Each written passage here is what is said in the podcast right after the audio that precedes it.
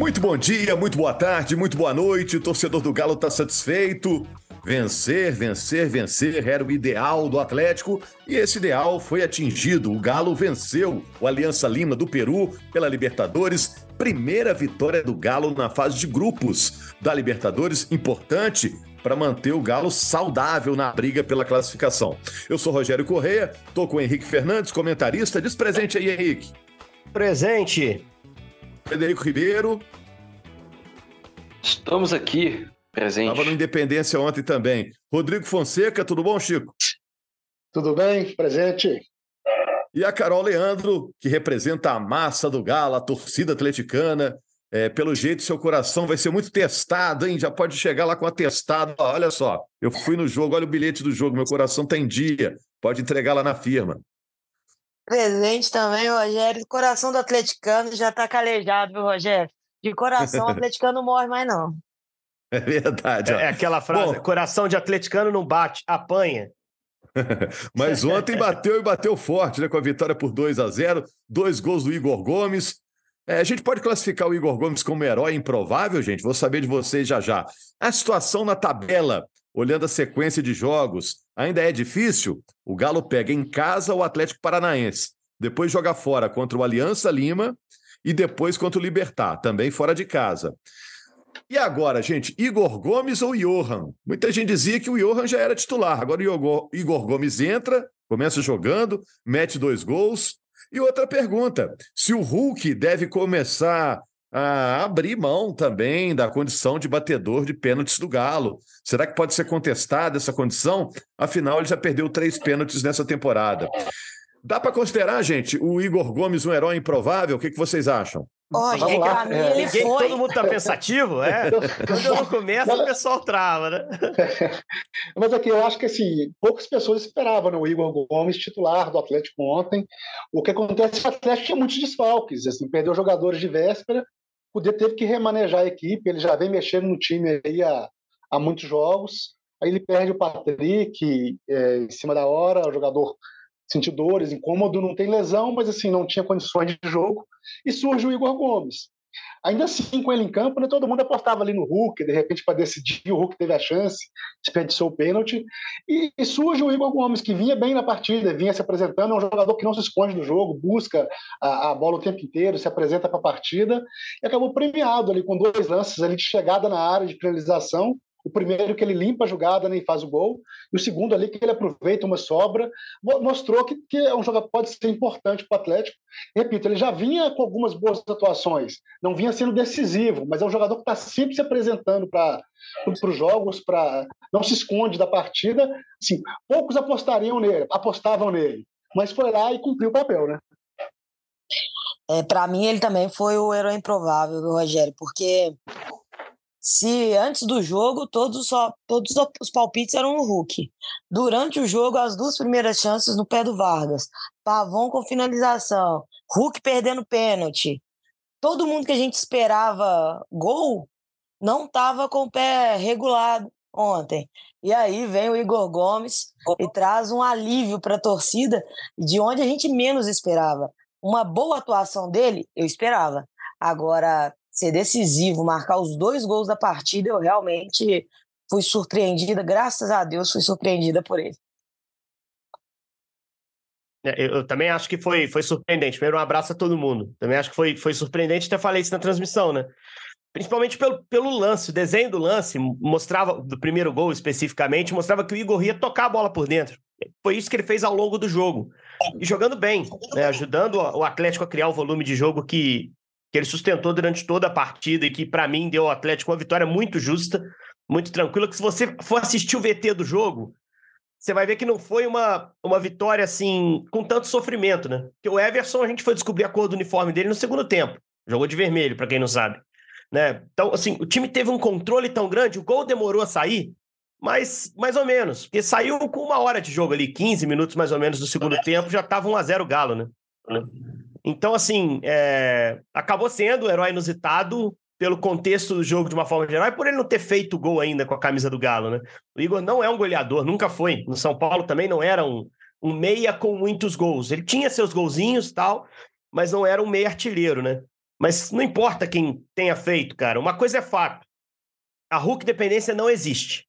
Se ela existisse, o Atlético estaria com um ponto hoje na Libertadores. Porque foi uma das piores atuações que eu vi do Hulk com a camisa do Galo. Não é nem só pelo pênalti perdido, por várias outras chances. Né? Chances que ele não perdoa.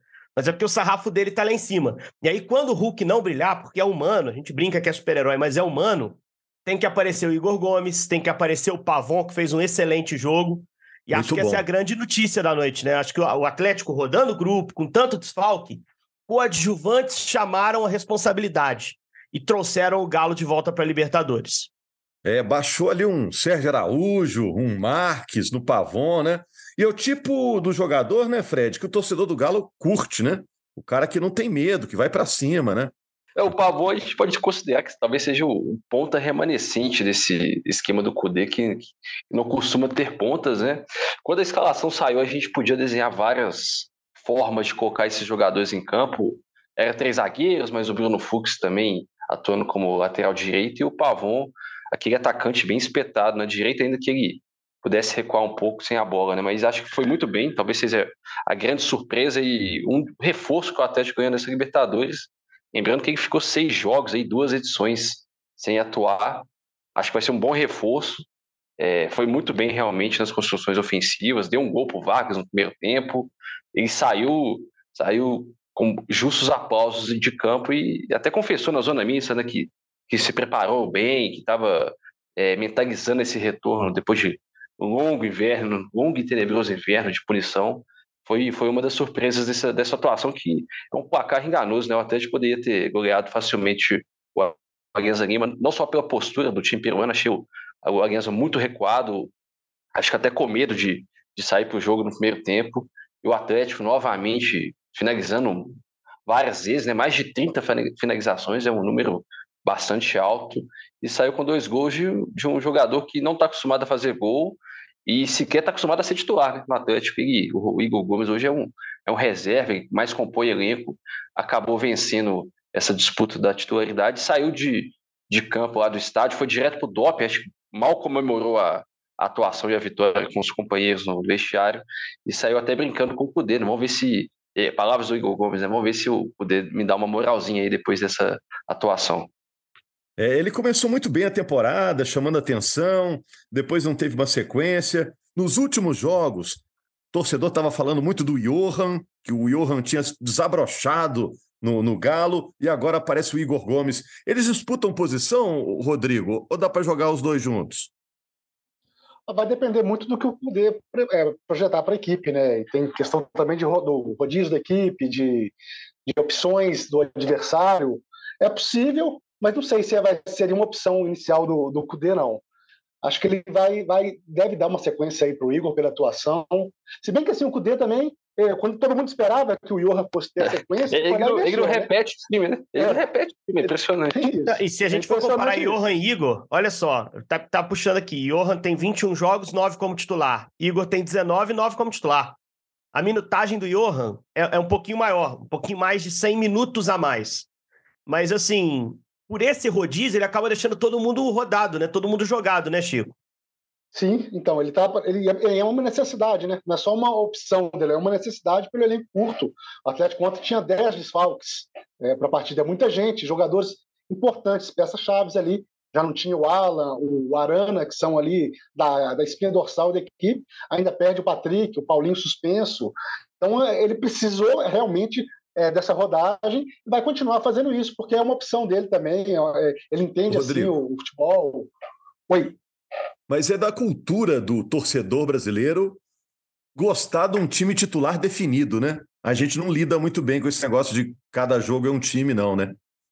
Parece que o é, técnico está indeciso, né? Sei lá, o torcedor gosta de ganhar, Rogério. Sinceramente, cara. É, se tiver ganhando o rodízio, ele, ele não esquenta a cabeça, não. A gente já viu o time campeão brasileiro é, rodando muito pouco. Jorge Jesus do Flamengo é um que é, fica na nossa cabeça, né? É, a gente já viu, por exemplo, o Palmeiras do Filipão em, em 18, né? Jogar um time na Libertadores, um time completamente diferente no brasileiro e ganhar o brasileiro, né? Com um time que, em algum momento, muita gente até pensava, ah, talvez seja o reserva. O time foi campeão brasileiro. Eu acho que. Eh, eu, eu, gosto muito dessa ideia de rodar, porque eu acho que na Europa os tops se fazem. Os top fazem isso. Só que a diferença é que os times top da Europa têm elencos com 16, 17, 18 jogadores de um nível altíssimo. Mas você acha, você acha que roda tanto assim? A diferença é o motivo, né? É porque eu vejo, o Carol e, e, Henrique, eu vejo o Vinícius Júnior jogando meio de semana, fim de semana, meio de semana, meio de semana, Benzema. Não Isso, sei não, se roda. Claro que você tem os jogadores que são referência. O Hulk não tá no rodízio, né? Mas o, Agora... você vai rodar. A, a, estrutura do time ali, vai ter jogo que vai jogar o Camavinga, vai ter jogo que vai jogar o Tchouameni. Você pega o Guardiola, Guardiola raramente tira o Haaland. Vai tirar quando for poupar mesmo. Mas os pontos, o Foden, Marias, esses caras vão trocando para que ele tenha todo mundo num nível bacana. Eu não sei se o Galo tem 16, 17, 18 jogos num nível alto. Não sei. É, os caras oscilam muito. Mas assim, eu gosto da ideia. Eu não sou repulsivo à ideia. E acho que o torcedor Mas também está abrindo um pouquinho mais a cabeça pelo calendário terrível. Ô, Henrique, eu ia pegar só o seguinte: a Atlético está fazendo essa rodagem, não é de agora, já vem de algumas partidas, e está mantendo a produção alta do, do, do, time, da criação. Tudo bem que existem contextos dos jogos, adversários muito recuados e tudo, mas mesmo com essa rodagem, o Atlético tem, tem conseguido manter uma produção é, grande de, de, finalizações, criando jogadas, produtividade. O time tem tido volume de jogo, mesmo com essa rodagem de, de elenco. Foram Concordo 100 contigo. finalizações Concordo. Nos últimos cinco jogos. 100 finalizações nos últimimos cinco jogos. Foram 30 nesse jogo, né? 30 nesse jogo contra o Aliança. É lógico que o jogo e, te chama. E cedeu só duas para o Aliança, que é um dado importante também, né? O Aliança deu dois chutinhos para o gol. No primeiro tempo, nenhuma finalização do Aliança. E é isso que me anima mais para o jogo, em relação ao jogo. Assim, não é nem só a produção, não, que o Chico está absolutamente certo, isso vinha acontecendo. Mas contra o Libertar, a ideia era amassar os caras, e no início do jogo o que a gente via era o contra-ataque ser mais perigoso que o time que tinha bola e tinha volume. O Libertar era mais. Você, tinha, você sentia mais cheiro de gol do Libertar no contra-ataque do que do Galo tentando pressionar. E isso acabou acontecendo, de fato, né? Com o gol do, do Gomes lá, o meio-campista, que acabou definindo o jogo. Agora, no jogo do Aliança, parecia que uma hora ia acontecer. A gente ficou em dúvida porque chegava muito perto de acontecer e não acontecia. E o atleticano é. É, é, é, bom mineiro, é desconfiado, né? A maior parte da torcida do Atlético é mineira, naturalmente. Mas assim, se você pega o VT do jogo, eu repito, em momento nenhum parecia que o Atlético não ia ganhar o jogo. Se você analisar friamente, claro que agora. Eu fiquei com essa sensação também, que era questão de tempo sair. ganhar. É, exatamente. Não ia ter nem o quem não faz leva. é isso. Deixa eu perguntar para a Carol aqui também, Carol, porque nós somos jornalistas aqui e a Carol representa a torcida do Atlético aqui no nosso podcast, né? Representa parte da opinião, lógico, né, Carol? Não vou também botar essa responsabilidade toda nas suas costas. Mas o torcedor do Galo já começa a falar: poxa, tem que trocar o batedor de pênalti. Mas é o Hulk, como é que fala com ele? Quem é que vai falar com ele isso? Ele perdeu três pênaltis nessa temporada já, né? Ai, Rogério, é, é muito isso, né? Por mais que fica, a gente fica chateado com, com os pênaltis perdidos, quando você olha o batedor, você fala assim, pô, mas é o Hulk. E eu acho que isso não é nem apenas para para quem do elenco vai vai bater o, o pênalti, por exemplo, o Edenilson sempre foi um grande batedor de pênalti. A questão é em quem você mais confia para bater um pênalti. Mesmo com três pênaltis perdidos, a minha confiança ainda é do Hulk. Então, eu acho difícil que, que realize essa troca. Mas, e o próprio Hulk já demonstrou ontem, né, na entrevista, saber dessa responsabilidade, saber dessa falha. E a frase dele foi: Eu sei que eu não posso mais perder pênaltis. Então, eu, eu espero né, que daqui para frente siga sendo ele batedor e que ele volte a converter os pênaltis. Antes, antes dessa sequência dos três perdidos, ele estava com aproveitamento de quase 90% nas batidas de pênalti, é um percentual alto. Então, que agora ele volte para esse caminho, e eu acho que isso é uma coisa muito mental, não só do Hulk, mas do time do Galo como um todo, com a quantidade de gols que perde. O Galo está sendo intranquilo na hora de finalizar, coisa que não é comum, por exemplo, para Vargas, coisa que não é comum para o Hulk. Mas ontem me pareceu isso, me pareceu uma, uma intranquilidade, uma necessidade tão grande de acertar que acaba tomando as decisões erradas. O Hulk, por exemplo, ele tentou deslocar o goleiro. O goleiro não caiu, ele tinha como usar a força a favor dele. Bate pelo menos forte, que ficava muito mais difícil do goleiro chegar. E aí ele bateu do jeito que o goleiro mais gosta, né? Aquela meia altura, o canhoto batendo cruzado, digamos assim.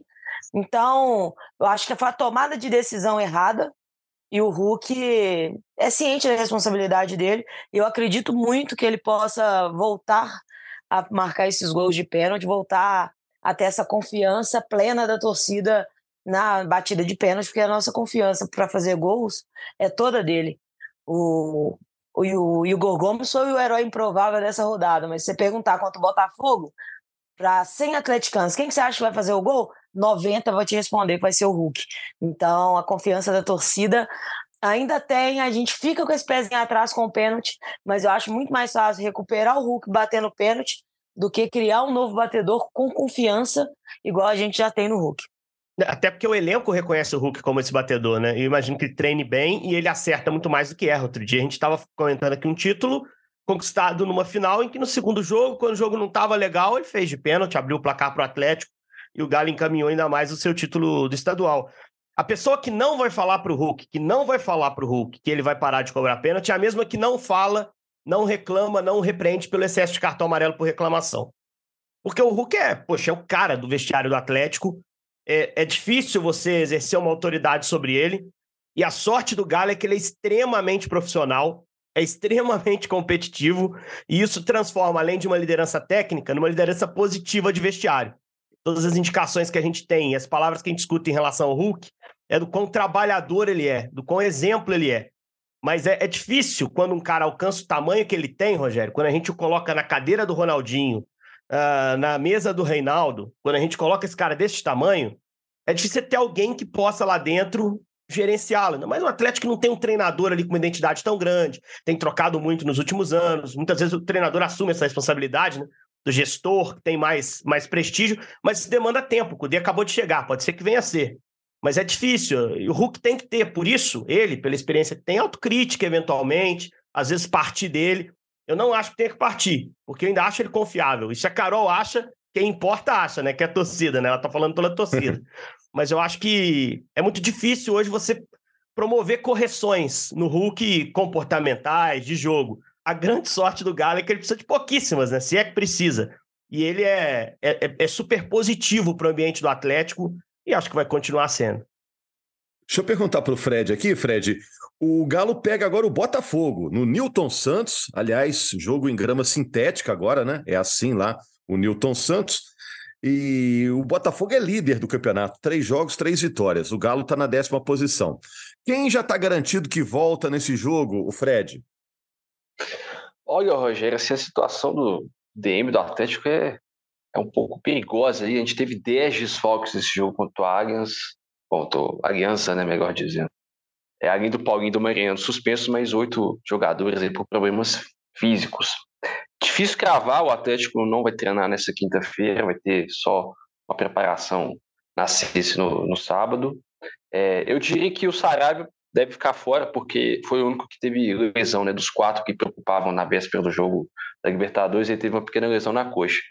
Tudo indica que o Lemos e o Patrick possam aparecer, nem que seja no banco. O Lemos teve uma pancada no joelho, mas não é uma, um, caso de preocupação. O Patrick foi mais um desgaste físico, ele saiu do jogo contra o Atlético Paranaense sentiu na coxa. Eu aposto que, que o, o Lemos poderá ser titular e o Patrick fique na reserva, até porque o Patrick está oscilando entre titularidade e, e banco de reservas. E o Cudê, naturalmente, vai escalar o Mariano na lateral, a não ser que ele tenha gostado bastante desse esquema com, com três zagueiros, né, o fluxo de, de lateral improvisado. E o Paulinho no ataque também, que está liberado para jogar no Campeonato Brasileiro. O Galo não tem nenhum suspenso para essa sequência, né? tem Botafogo e Cuiabá fora de casa. E, e, o Galo tem uma vantagem, né? O Botafogo joga um dia depois, joga, a gente está gravando na quinta, joga nessa quinta. E um jogo que não deve ser um jogo como foi Atlético e Aliança, que foi um jogo muito mais desgastante para o Galo psicologicamente do que fisicamente, né?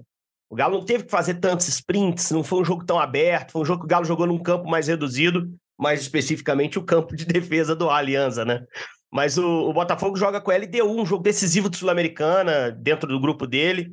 É, é, em casa também não tem a viagem a Quito, mas um dia menos para descansar, um adversário muito mais difícil, um jogo que a gente ainda não viu, mas que deve ser mais desgastante. E um Botafogo que é líder do campeonato, tem suas armas, tem jogadores de qualidade, mas que tem sofrido também em alguns jogos, né? Você pegar as três vitórias do Botafogo até aqui, é, contra o São Paulo foi a vitória nos minutos finais, contra o Bahia foi a vitória com o adversário, foi superior. Contra o Flamengo, um clássico, que ele teve que jogar com um homem a menos, o Flamengo criando muita chance, o Lucas Perry, que é um ótimo goleiro, como grande destaque. Eu acho que o Galo pode viajar com respeito ao líder, mas pensando em pontuar. Eu acho que é possível que o Atlético traga ponto, né? No ano passado ganhou lá, ganhou de 1 a 0 o gol do Zaratio, mas é bem verdade, era um Botafogo do primeiro turno do ano passado, era quase um Botafogo pré-SAF, ainda não tinha grande parte do elenco que tem hoje. Foi o elenco que veio a Belo Horizonte e aí ganhou do Galo no finalzinho do campeonato. Mas eu acho que dá para viajar e fazer um bom jogo. O gramado vai é, levar o time a ter que ter adaptações, Rogério, mas é um ótimo gramado. É, tem sido elogiado por quem joga lá. Acho que os jogadores do Galo, com a qualidade técnica que tem, também podem usufruir disso, né? Se conseguirem se adaptar bem, pode fazer o jogo fluir melhor. Só para a gente não deixar também de falar no assunto que é Copa do Brasil, porque saiu o adversário né, na semana passada do Galo. O Galo pega o Corinthians. É, foi ruim ou foi bom sair a bolinha do Corinthians, hein, Rodrigo? Sua opinião?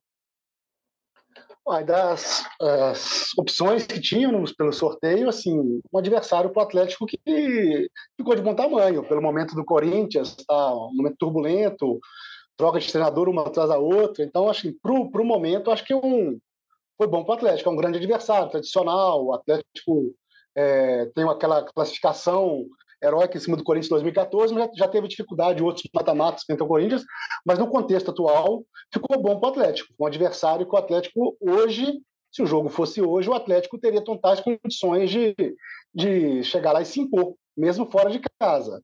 Vamos ver daqui a algum tempo, não? vai demorar ainda alguns dias para as partidas. E hoje o Atlético seria favorito. 15 primeiro dias jogo só, né? é já em tá, Belo Horizonte, né? É, já tá logo ali. O primeiro jogo em Belo Horizonte já tá logo ali. Vai, vai levar alguns dias, como o Rodrigo disse, mas pouco tempo. É, eu acho que não foi uma bolinha ruim, não. Tem que ver o que a Carol pensa aí. Até porque as quatro finais tinha lá. Foram sorteando, e aí ficaram dois confrontos para serem sorteados e quatro bolinhas restando, né? Era Grêmio, Corinthians, Atlético e Cruzeiro. Então, beirou, encostou no clássico ali, mas acabou vindo o Corinthians. Pois é, Henrique, eu acho que, assim como no sorteio da Libertadores, é, podia ter sido melhor. Podia, a gente podia pegar o Santos, por exemplo, mas podia ter sido muito pior. A gente podia ter enfrentado Palmeiras, Fluminense. Então, para mim, eu também acho que ficou de bom tamanho. Ruim no sorteio é que mais uma vez o Galo vai decidir fora de casa, né? Mas isso é ótimo, é... Carol. Isso é ah, é ótimo. Né, Nesse confronto é espetacular. Vou explicar depois por quê. Pode por quê? defender teu ponto. Eu tá imagino que é porque o Corinthians joga mal fora e acaba jogando melhor Isso, e o Corinthians, daqui a pouco, vai estar tá melhor, a gente imagina. O Luxemburgo vai conseguir melhorar o time, que o time vem muito mal. É melhor você pegar esses caras é, agora em casa, combalidos, e tentar construir uma vantagem para definir Itaquera, do que pegar em Itaquera o time mal, mas Itaquera fazer a força para eles obterem um resultado e depois na volta eles estarem com um time melhor para jogar em BH. Entendeu? O Corinthians, para mim, desarrumado agora. Nenhum. Não, faz todo sentido, Fred. Não faz. Claro que faz. Você tem Itaquera. O Corinthians tem Itaquera a sua grande força. Correto? Sim. O time em casa tem um dos melhores aproveitamentos, inclusive do ano passado, que era um time tão avacalhado tanto, quanto. Hoje, se você pega ele fraco em Itaquera, o é jogo é nivela. Pode haver um empate, por exemplo. Calculando algo, calculando algo que você que você, assim, imaginando o melhor cenário. Vamos lá, empatou lá. Porque hoje é, você vai pegar o time do Corinthians que não tá arrumado, mas o estádio equilibra. Você pega o Corinthians que não tá arrumado em BH, você abre vantagem. Você mete um, mete dois. Aí você vai jogar em Itaquera com eles correndo atrás. Tipo o Flamengo ano passado? Como assim? O Atlético pegou o Flamengo. Mas você acha, você acha que o Corinthians tem material humano para ser o Flamengo? Você acha que o Corinthians não. tem material humano para ser o Flamengo? Mas vai ser uma disputa. Você vê o mesmo nível, assim, mesmo potencial de ajuste. Não, o Flamengo tem, com certeza tem mais material humano ah. que o Corinthians, mas a gente tem que. Vamos comparar com o Atlético do ano passado e, e desse ano. Modificou também. A gente não dá para falar que é melhor desse ano. Assim, eu não, eu não consigo. Eu tô, acho que eu tô te provocando, Henrique, mas eu não consigo. Não, mas é para isso que nós estamos aqui, pô. Eu não consigo ver nenhum sentido, nenhuma, nenhum cenário em que decidir fora é melhor. Tem que ser. Principalmente com duas equipes tão, tão niveladas assim em termos de torcida, de história, de capacidade econômica. Para mim é sempre uma desvantagem e o até já vai para a sexta disputa fora de casa e para mim foi decisivo esse cenário de disputar fora de casa contra o Flamengo no ano passado. O Atlético foi eliminado muito por conta disso. É, né, ninguém chega muito à conclusão se é melhor jogar primeiro em casa ou fora. Acho que até a maioria prefere jogar em casa o segundo confronto, né? Mas eu, se eu tivesse um time Tem fraco. Tem uns malucos igual o Henrique aí que gosta de divertir. Não, não eu vejo o contexto. Não, Corinthians, eu, se eu tivesse um time fraco, e não tem nenhum time fraco nessa fase, mas se eu tivesse um time fraquinho, eu preferia jogar o primeiro em casa. Que aí eu faço um resultado e depois baita retranca no segundo. É entendeu? isso, é isso. A lógica para pegar o Corinthians hoje é essa. Você pega o Corinthians fragilizado, constrói. E aí vai lá e se fecha, cara. E evidentemente com o Atlético se fechando, não vai ser surrado. É um time que vai ter saída de contra-ataque. Eu lembro da história, o Fred fez um, bom exemplo. O exemplo do Flamengo é, é, um exemplo interessante. Mas o Flamengo é um time que tinha muito mais material humano, era muito mais inexplicável se olhar para o Flamengo jogando mal logo da chegada do Dorival do que é hoje para o Corinthians. O Corinthians tem um limite ali de material humano. Eu acho que vai melhorar com o Luxemburgo, mas não tanto para você desconstruir uma vantagem. A gente viu que ele passou contra o Remo, né? Enfim, eu, eu assim, é só uma, um diagnóstico. Acho que nesse confronto especificamente eu também não tenho uma ideia se é melhor decidir em casa ou fora. Eu acho que cada confronto tem o seu contexto. Nesse Ei. especificamente, eu acho que o Galo pode usufruir de um primeiro jogo em casa, por pegar um Corinthians que não está ajustado. Acho que o Atlético hoje está no estágio mais avançado que o do Corinthians. Para o jogo de volta, você vai dar um pouco mais de tempo ao Corinthians. Também não é muito mais tempo, não. Mas você vai dar um pouco mais de tempo ao Corinthians para ele se arrumar. É, então, assim, é, eu acho que pode, pode, ser, pode ser usado como algo positivo, né?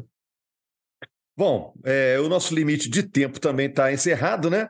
É, a gente vai voltar com o podcast GE Atlético na segunda-feira, repercutindo o resultado desse bom duelo, aguardado duelo entre o Atlético e o líder do campeonato, o Botafogo. E mais para frente vamos falar mais de Libertadores. O Galo venceu, tirou um pouquinho aquela gravata que estava apertada no pescoço, mas a situação não está tranquila, não, hein? O Galo precisa manter essa toada, essa pegada para conseguir a classificação. Fez só três pontos dos nove disputados até agora, ainda precisa melhorar. Mas muito obrigado aí ao Rodrigo, ao Fred, ao Henrique pelas polêmicas. Obrigado também a Carol.